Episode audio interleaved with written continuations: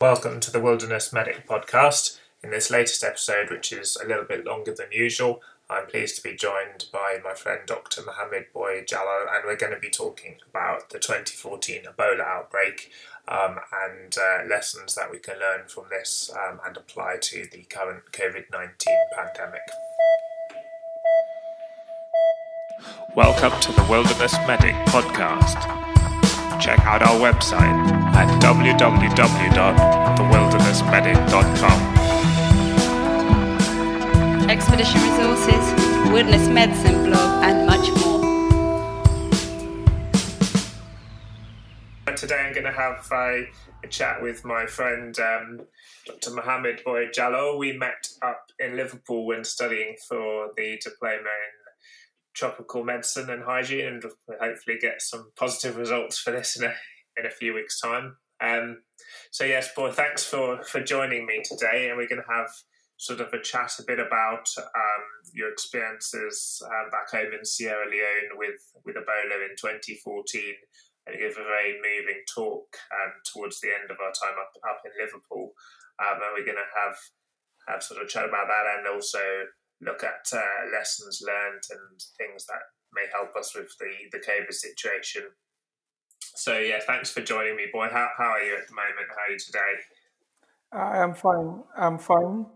I'm very fine. Thank you for having me. I'm happy. Good, good. So let's head back to sort of to 20, 2014 in, in Sierra Leone, and you you were just coming to the end of of um, of medical school, weren't you? Yeah, exactly. Um, in May 2014, when Sierra Leone recorded its first case of Ebola, I was then a junior doctor. The country had experienced dealing with localized outbreaks like cholera and Lassa fever. However, like its neighbors, Sierra Leone allowed hope to supersede its preparedness. As deadly and contagious as Ebola is, it was new to the region and country. Doctors knew very little about the disease given that it was only a problem in Central Africa. The hope that the health system will be able to deal with the outbreak as it has always done with others meant that the Ministry of Health and Sanitation, which is our own kind of NHS, did not bother to invest in training healthcare workers on infection control or case management. It also did not procure the required supplies for safety and diagnosis, nor engage communities to gain their trust and compliance in getting the outbreak under control. The outbreak therefore spread and succeeded in crashing the fragile health system on its trail, infecting many and killed about 4,000 Sierra Leoneans, with 221 of those being healthcare workers. This period was a challenging time for everyone in Sierra Leone but more so for healthcare workers who continue to work with little or no training, inadequate PPE, a hostile patient population, absence of a clinical management guideline or a therapeutic agent, and a deeply distrusting community to which they return every day after work. Mm. That sounds sounds very difficult and, and very challenging, and, and obviously you were sort of in the thick of it, and, and maybe some parallels to to the current pandemic as well, maybe? Um, it so happens that I was one of these healthcare workers um, in the front line, um, as it is now. Mm. Freshly out of medical school, then, I found myself at the forefront in August 2014 as the country's capital city, Freetown, started recording cases of Ebola. Over the following six months, I worked in three Ebola treatment centers as a clinician with a combined total Ebola population of over a thousand. Those six months were as educating and life changing as they were demanding. The same could be said about this pandemic. So I spent the subsequent six months working on yeah. infection prevention and control in the last two affected districts and as an IPC coordinator. Most of the things I learned then have stayed with me and I found them very useful in this pandemic. I am happy to share some of them in this podcast to help doctors in the front line of the COVID 19 response prepare and deal with the inevitable difficult days ahead, either during this pandemic or others to come.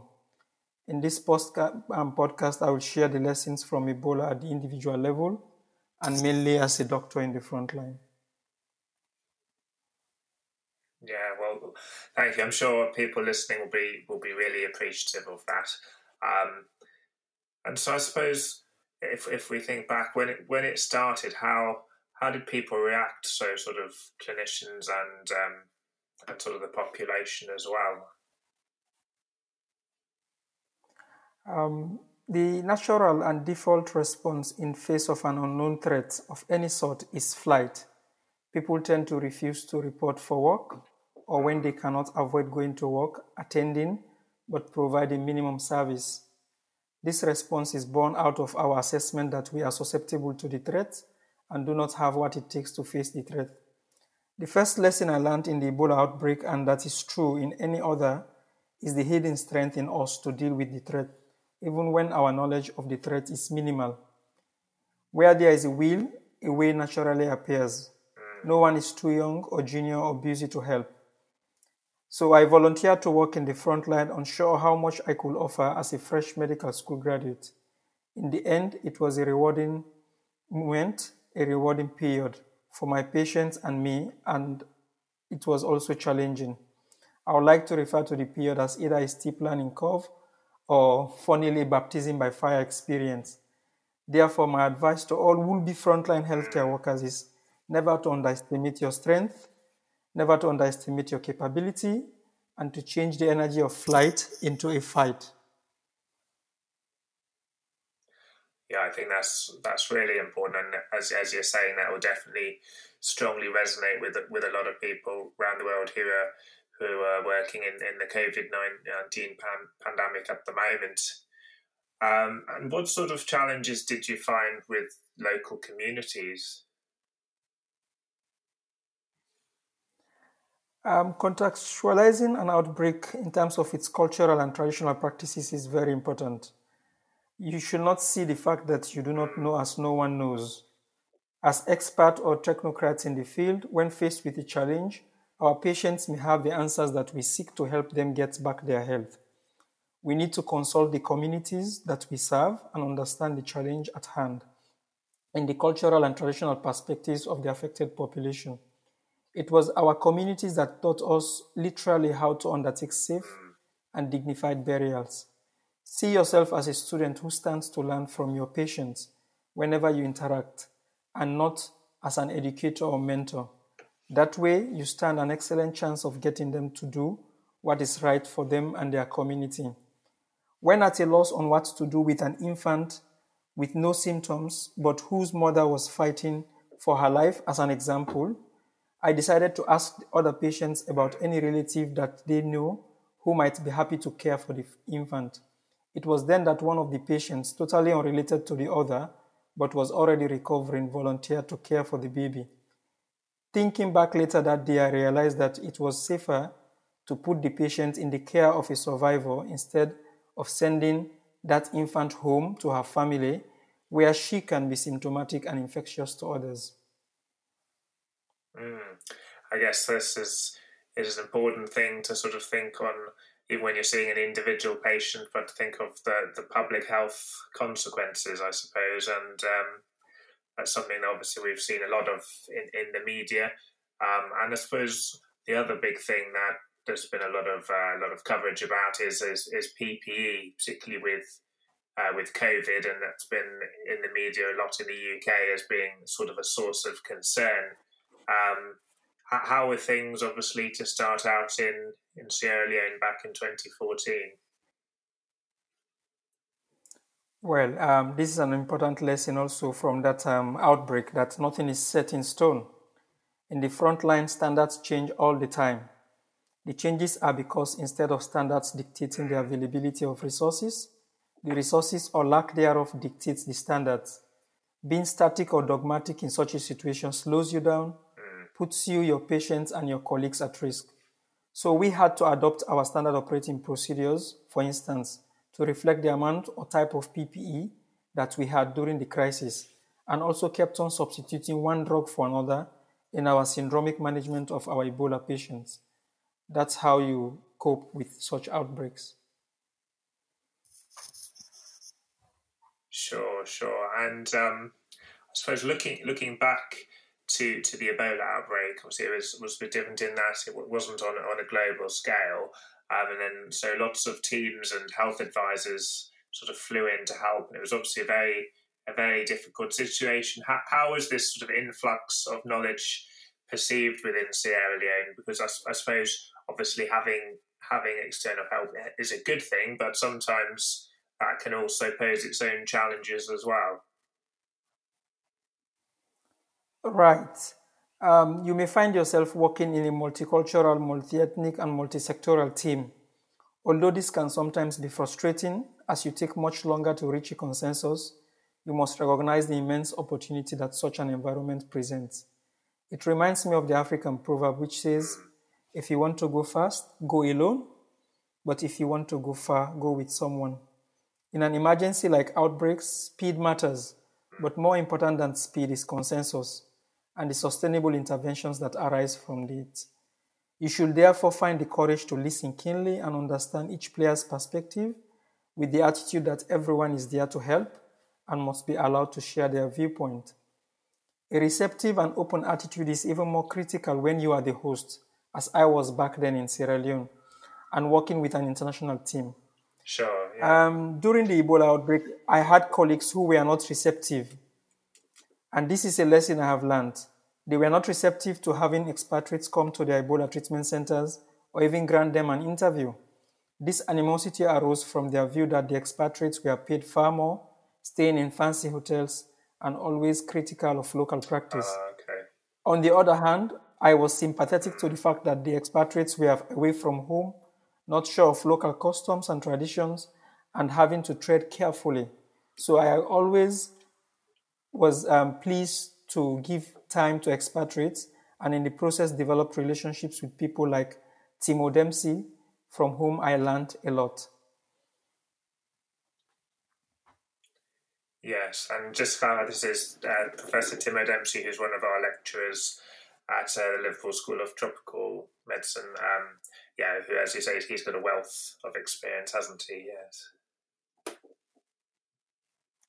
Exactly. He was very helpful when he came out there. The relationships cultivated in such environments, as you will know, last for a lifetime, resulting in loyalties and a sense of brotherhood seen among war veterans and leading to more win win ventures for all in the future.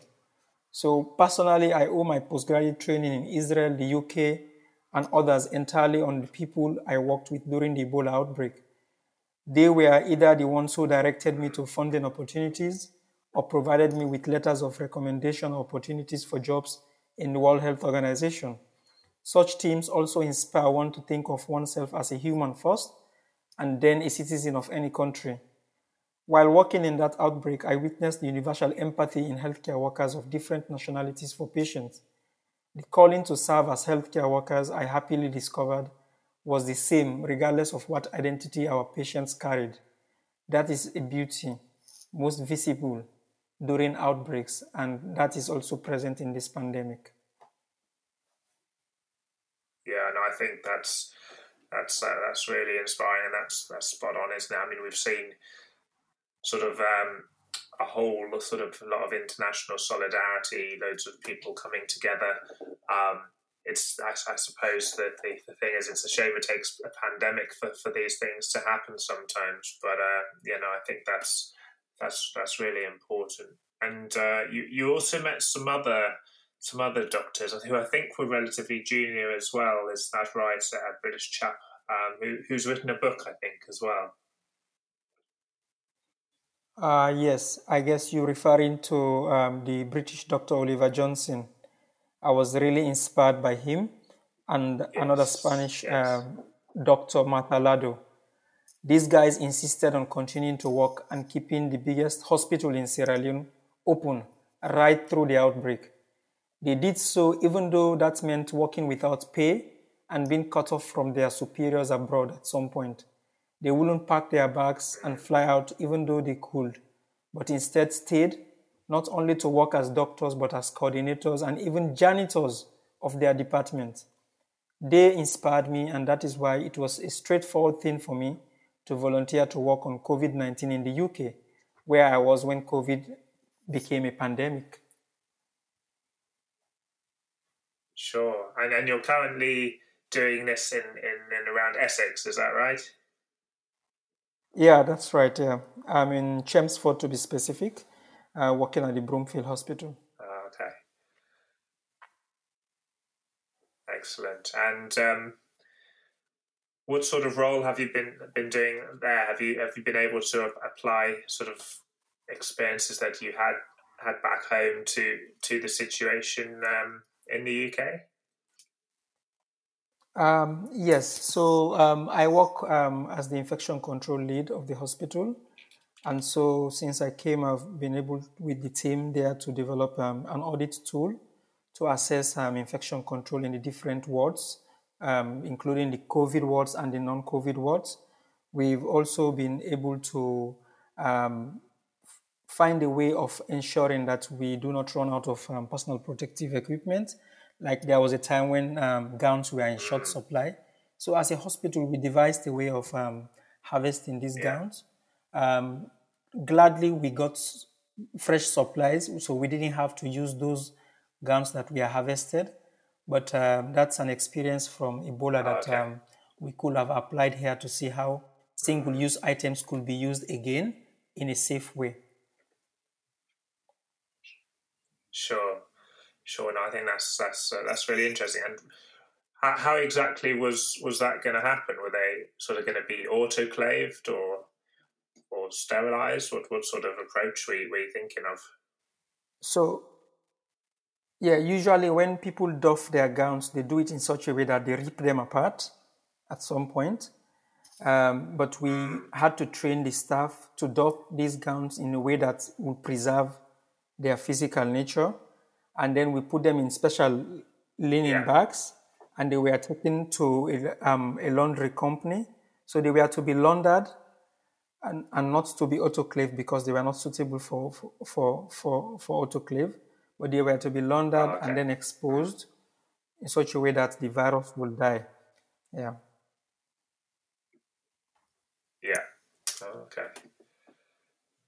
I guess it, show, it shows how lessons learned in, in one situation can be can be very applicable, isn't it? And um, I suppose well, what at the moment, obviously, lots of um, of uh, of medical students and uh, sort of some halfway through their studies, maybe some who've sort of been fast tracked to become junior doctors. Um, what sort of advice do you have for them who you know to help them in their in this current situation? And in short, I'll ask them to buckle up their belts for the worst in this pandemic and in any other outbreak situation. You see, um, I never appreciated why the medical school in Sierra Leone had to be as difficult as it was and still is. And so I posed this question to the principal of the medical school yeah. one day as to why this medical school was made difficult. His reply to me was medical students also have to learn to live through tough circumstances and make difficult decisions. That is why we must ensure that the medical school is tough to weed out all weak students. He then pointed out that as doctors working in a remote hospital, that resilience gained through medical school will be very useful given the limited resources in these remote hospitals. This answer struck me suddenly as I was doffing sure, at um, a 120 bed Ebola treatment center after a long ward round seeing close to 60 patients on the second day of opening this facility. During the rounds, I kept on wondering if we had prematurely assured the Minister of Health that we were ready to start receiving patients. Under that pressure, I recalled his answer and then miraculously found a way to smile, thinking like he wasn't even remotely thinking about a situation like this one.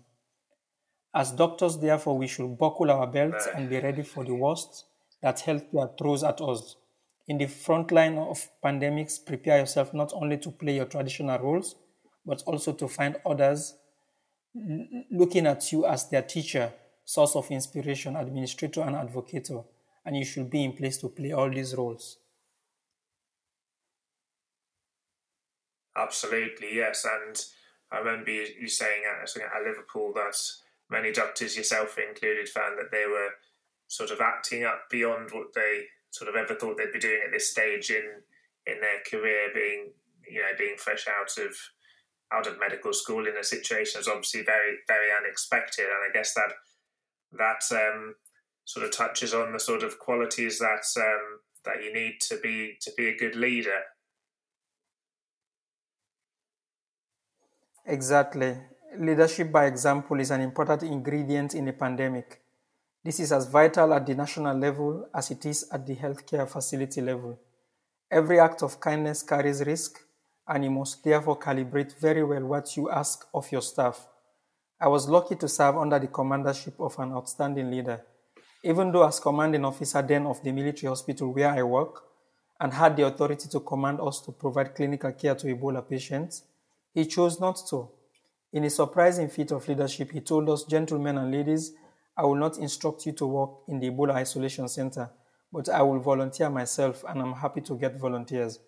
This is in stark contrast to the head of medicine in another hospital in the same city, who, having made a rota of how junior doctors should work in the Ebola Isolation Unit, was overheard saying, even if I had 10, um, sorry, even if I had four layers of PPE on, I will not go into that unit.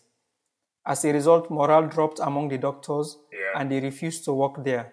It took the kind and exceptional leadership of a UK and Spanish doctor to keep that unit working, thus preserving the continuity of non Ebola care in this referral hospital. As foot soldiers in the Ebola war, the doctors had to take on roles like bathing and feeding patients in order to demonstrate to nurses that it is safe to do so in PPE. This is the sort of leadership that doctors in the front line must demonstrate to keep the momentum alive for all healthcare workers. Yeah, absolutely. And on a on a human to human level, that's that's so important. Showing showing those qualities, I think, and going back to those two leaders, there's such such different approaches, aren't they? And, and it sounds like there was a lot of fear, and understandably, amongst doctors and, and the overall population as well. Um, and with COVID, most countries have been or are still in lockdown. Um, there's been a lot of public health campaigns about hand washing, social distancing, and this kind of thing. Do you think that um, the public health teams played a um, a similar role during the Ebola outbreak? Was there that same strategy in place? Um, what I will say is um, coming from the other end that um, clinical services are central in an outbreak response.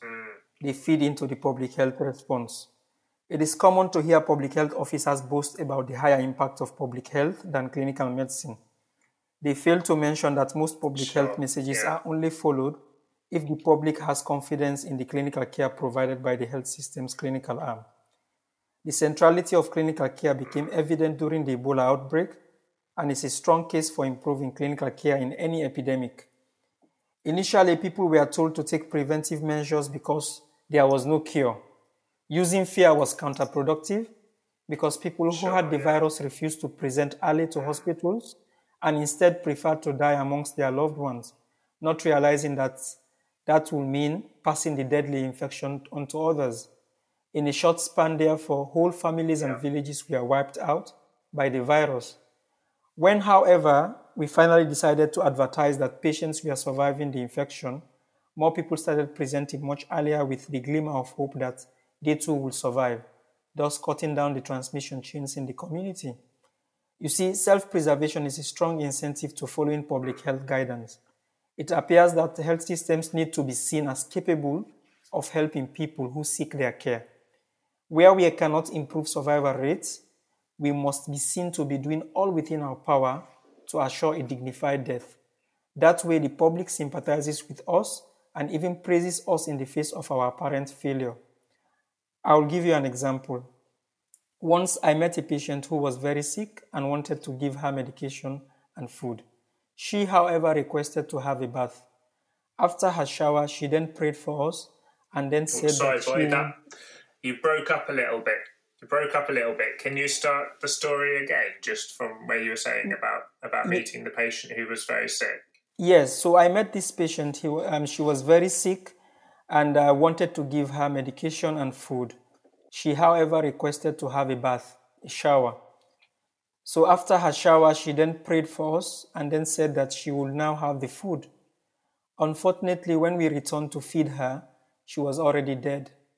Her family was eventually told by other patients in the room that we did so much to help her overcome the disease, and we noticed a spike in the number of people from her community who were self presenting to the facility for Ebola test and requesting to be admitted. We gained their confidence not by saving the life of their community member, but by being reassured that we genuinely care about their needs. Also, we had so much cooperation from the other patients who were in that same ward. Mm, that's, that's very powerful. And I suppose stories like that would also sort of cause a shift in, in the health beliefs within some of these communities as well. They do.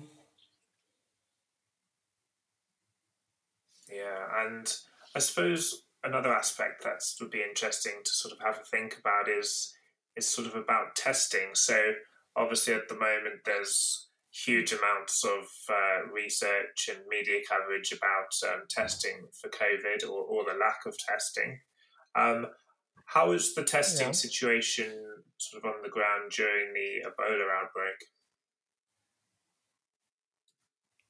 Well, um, as clinicians in an outbreak, having a limited lab capacity is almost always a reality, so we are left with our gut feeling. Having yeah. a limited lab capacity sure, yeah. um, could be because the diagnostic test capacity may require expansion to meet the growing demand. Limitation also exists on the number of other tests that you can do to manage your patients because most labs cannot process samples of patients carrying the disease of the outbreak. So during the Ebola outbreak, our ability to diagnose Ebola was limited in the country, and that meant having to cohort suspected cases for days before getting a result to help us shift them along the different care pathways. Initially, the turnaround time was nothing less than four days. So while in suspect wards, it was right, very right. difficult and yeah. very challenging to prevent transmission of the virus within the patient, among the patients. It was most difficult though because once a patient is diagnosed yeah. as having Ebola, there was no lab to run basic tests such as, say, malaria status, hemoglobin levels, electrolyte levels, to help you plan their management. So, as a clinician, you are left with your gut feeling after stretching your clinical assessment of the patient. This can be very frustrating and sadly is a reality for a frontline clinician, and we must prepare for such. And health systems must avoid such situations as much as, po- as possible. Yeah, that must have been, been very difficult, sort of not having access to sort of some of those lab tests, particularly in terms of managing people who are unwell. And I suppose the potential differential diagnosis list is is a lot longer as well with some of the tropical infections that are more prevalent where, where Ebola is. Exactly. Everything presents the same. Yeah, yeah. Certainly, certainly does. We learnt a lot about that in uh, in our lectures, didn't we? And I guess, did you find yeah. that sort of in certain communities that there was late access to seeking medical attention because of sort of a fear of the clinical medicine, sort of, and more use of traditional healers and and, and um, more traditional practices? Um, yes. So, understanding the health seeking behavior could be an eye opener to the clinical profile differences between COVID 19 patients around the world and those, say, in, in Africa or in Sierra Leone. You see, in Sierra Leone, it was common for patients to present without fever during Ebola because they were on antipyretics and antibiotics, which are easy to have or may have had several cocktails of herbal medications. Once we focus our history taking on thorough medication history, we are able to plan management more effectively and help contact tracers with where our patients have been before the presentation. The alternative care pathways that patients follow and their health seeking behaviors serve as a vital input into planning, tracing, and isolation protocols in outbreaks. And this is something that doctors working in um, Africa and in other remote places should be prepared for. A thorough history of where their patients seek care is very, very vital input into the contact tracing arm of a response. Yeah, definitely. And I, I suppose that's something that uh, working in the UK, you don't tend to, you almost take it for granted in that someone's usually just gone to see their GP. They, I suppose, there's a bit of a bit of herbalism, but there's not that same um, variety in health beliefs quite often. Um, so that that must be really quite quite challenging, and um, yeah, that that's that's really really uh, yeah, really really interesting. And, and I suppose did did you find that a lot of the time that traditional healers were dispensing sort of um, you mentioned that some of them would be on the antibiotics or were they more just just sort of trying buying them over the counter and things like that um, individuals will buy um, all sorts of medicines from pharmacies. And when they go to traditional healers, the traditional healers will not give them antibiotics or antipyretics. No, they will give them herbs. And uh, usually they keep on um, going to these traditional healers for care until they are too weak to even go there. That is when they will be rushed to hospitals. And by then they yeah. will be teeming with the virus and have, will have infected a lot of their family members. Yeah, and I guess that um, that sort of highlights the importance of of um, sort of the infection control measures as well, doesn't it? Oh yes, as I always say, infection control is the bedrock of care and of um, a response to a pandemic. You see, during the Ebola outbreak, I realized that infection control mattered a lot. Once my mom told me in August 2014, as I was saying farewell to my family, I do not want a dead hero, I made it a mission not to get infected. So once a healthcare provider becomes part of the chain, it deals a double blow to the health system by decreasing the human resource available, which is always scarce in a low resource setting, and increasing the demand. More scary than that in COVID 19 is the fact that an asymptomatic healthcare worker who may be caring for vulnerable populations will end up infecting them, and many other colleagues where administrative and engineering controls for IPC are inadequate. You see, healthcare institutions quickly become outbreak amplifiers, yeah. feeding cases to the community. For the reasons listed Healthcare workers therefore have to be more religious about compliance with infection control measures than members of the public and thus have to take painful decisions as they fight the pandemic. Let me highlight some examples. One, there is no justified emergency response in an epidemic if that means letting down our guard on infection control measures. Never sacrifice protocols on infection control to respond swiftly to a patient's need. It is highly distressing for us to follow infection control measures when that means our patients in need must wait for our service. However, that is best for our patients and for everyone. Then, not visiting family is hard, but is essential in protecting our families. Ways of mitigating this difficulty are to be in touch with them more often via the phone or FaceTime. Finally, maintaining a heightened sense of vigilance towards your colleagues is hard, but equally very important. Do not lull yourself into interpreting a colleague's symptoms as being due to anything other than the outbreak disease. Most healthcare workers got infected by colleagues or family members in the Ebola outbreak, and there is no reason why that will not be the case in this COVID 19 pandemic. Absolutely, no, that's that's very true, and I think yeah, there's been a lot of um, a lot of people saying about the no emergencies in, in a pandemic, but this I guess there's it's one thing saying it, but it must be very difficult emotionally when you're in that sort of scenario to sort of resist the training you've had through medical school or or whichever, and then you're you're sort of in this kind of emotional turmoil, and that must put a huge amount of stress on, on well both healthcare workers and, and the health systems as well. You are right. Um, outbreaks put health systems under intense, intense strain. One way it does so is by throwing up more questions than answers. Hence, national guidelines that are traditionally based on clear evidence lag the outbreak a lot. Frontline healthcare workers, therefore, find themselves in need of innovating at the local level. In the process, they face opposition from colleagues who are not sure of the safety or efficacy of the proposed interventions. Being more forgiving of colleagues who dare to innovate is more helpful than being combative. They may turn out to be wrong later, but that shouldn't detract from the fact that they are genuine in wanting to help. There was a time in the Ebola outbreak where we had a fundamental difference among colleagues on how much could be safely done for patients with dehydration. Those who turned out to be wrong were those who insisted on doing very little for patient rehydration and accused others who promoted aggressive fluid resuscitation as putting healthcare workers at risk. By and large, we did not allow this fundamental difference to produce hatred among us.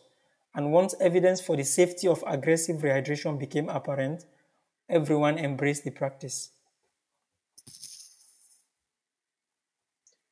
Yeah, I guess it comes back a bit to what, what we were saying earlier. Um, so it's, it's I guess it's difficult dealing with, with a disease when there's, limited evidence base. Like so it's been it's been similar with uh, with COVID nineteen, hasn't it? With changing treatment protocols, trials, strategies. I suppose you, you've you've seen it with the hydroxychloroquine data when there was some evidence that it was was beneficial, but then now the studies are actually being halted because of um, sort of worsening morbidity and mortality, even though no one was actually setting out to cause harm. And I, I guess that's the trouble with sort of using different medications to see if they work in a pandemic like this. Yeah, exactly. It can be very confusing.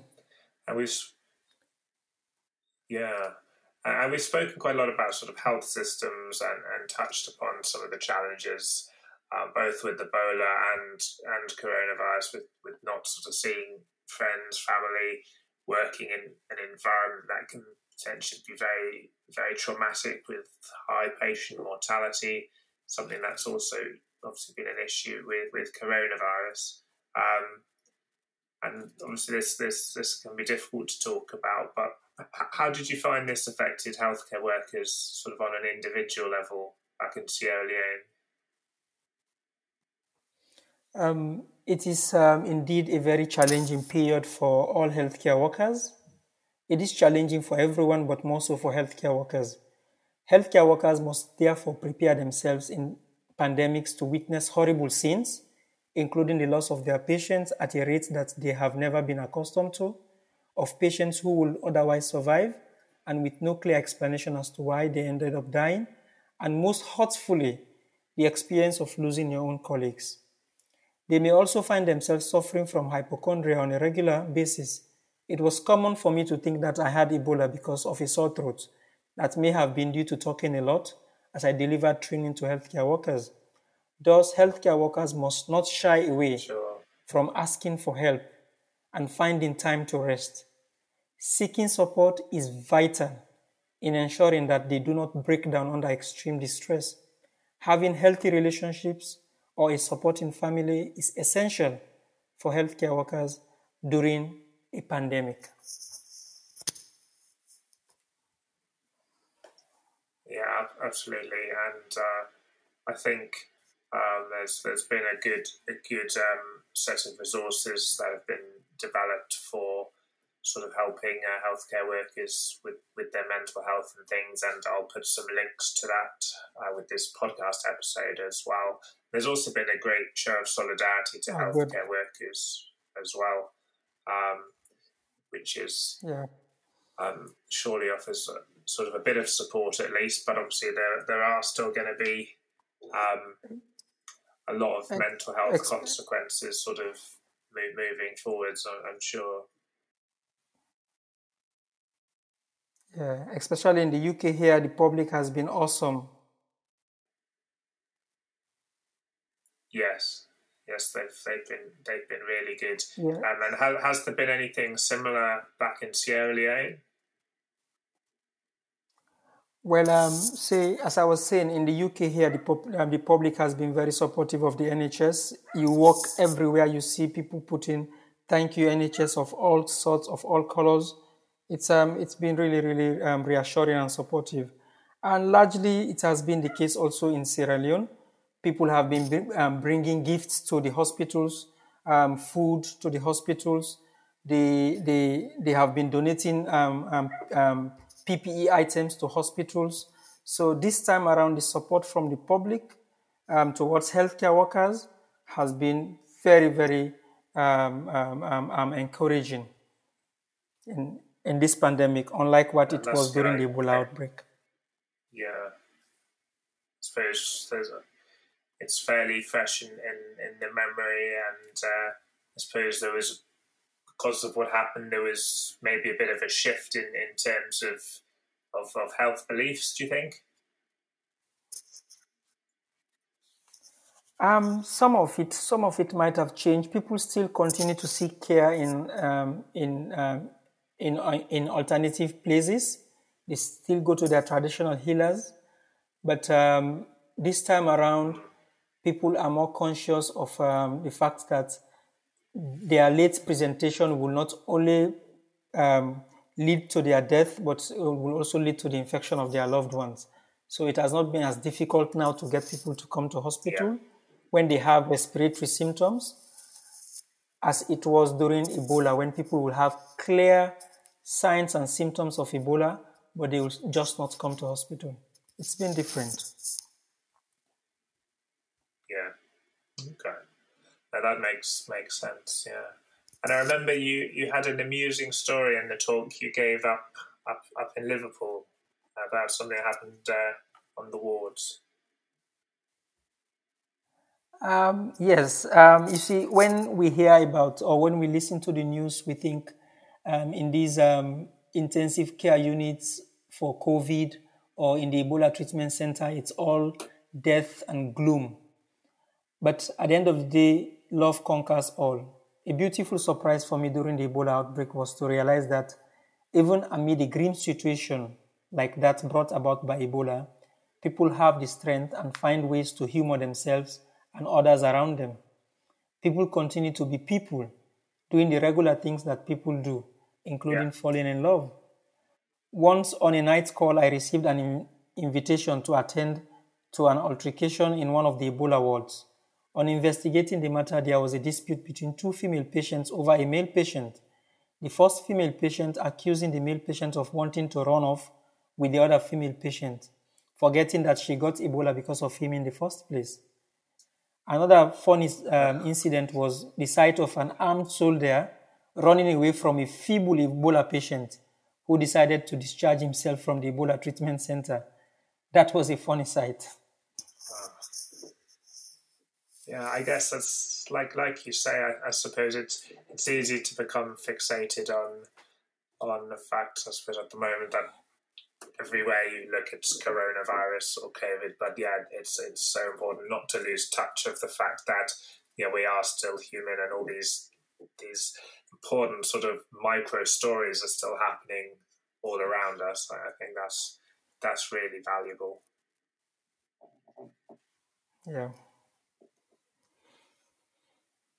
And um, I guess we're kind of coming coming towards towards the end now. Um, and um, obviously, with with COVID, there's been a whole bunch of um, sort of conspiracy theories um, about 5G. You know, about all, all, sorts of things. Bill Bill Bill Gates being involved. Were there similar things like that um, with the Ebola outbreak back in in 2014? Um, yes. Um, conspiracy theories were rife in the in the in the time of Ebola. Um, however, during this COVID nineteen pandemic, it turns out that the memory of Ebola is still fresh in the minds of Sierra Leoneans. Thus, it was easier for the public to follow the health messages on improving hygiene to prevent the spread of COVID 19. Swiftly, everyone from government and individual institutions in the private and public sectors had setups to facilitate hand washing within their institutions. The government was much swifter in declaring a public health emergency, and the country was quicker to unite behind the health emergency regulations.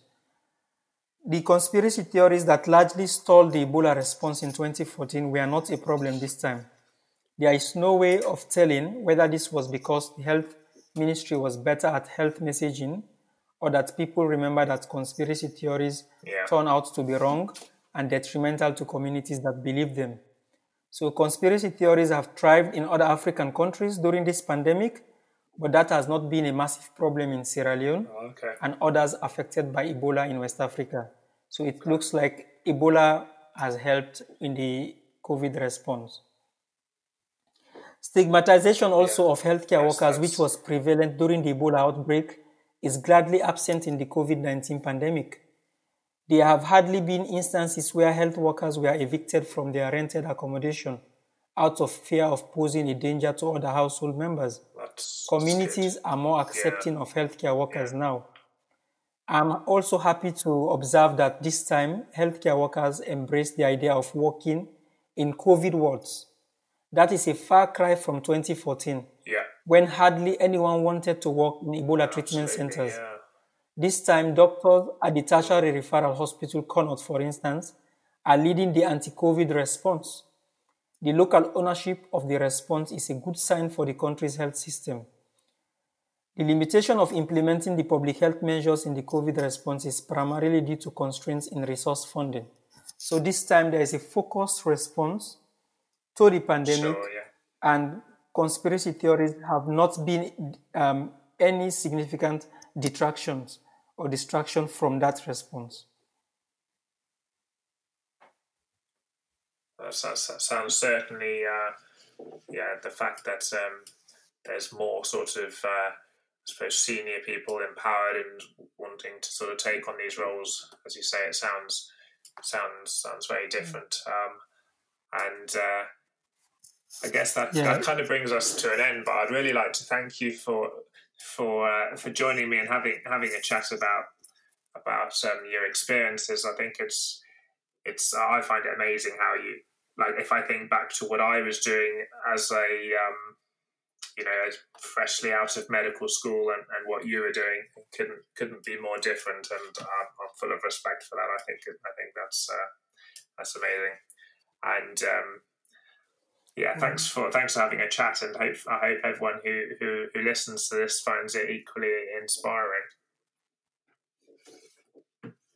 Um, thank you very much, Dan, for organizing this podcast. And um, I count myself lucky to have been able to contribute um, in the Ebola response and now get, having the opportunity to contribute to the COVID 19 response in a modern setting as um, in a advanced setting as um, that's offered by the NHS.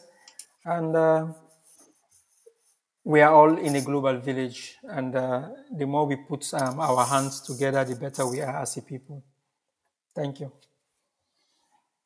absolutely amen to that If you've enjoyed listening to our podcast, then check out our website, www.thewildernessmedic.com. If you're interested in being a guest on a future episode or writing a blog for us, then do get in touch and don't forget to follow us on social media. Until next time, take care.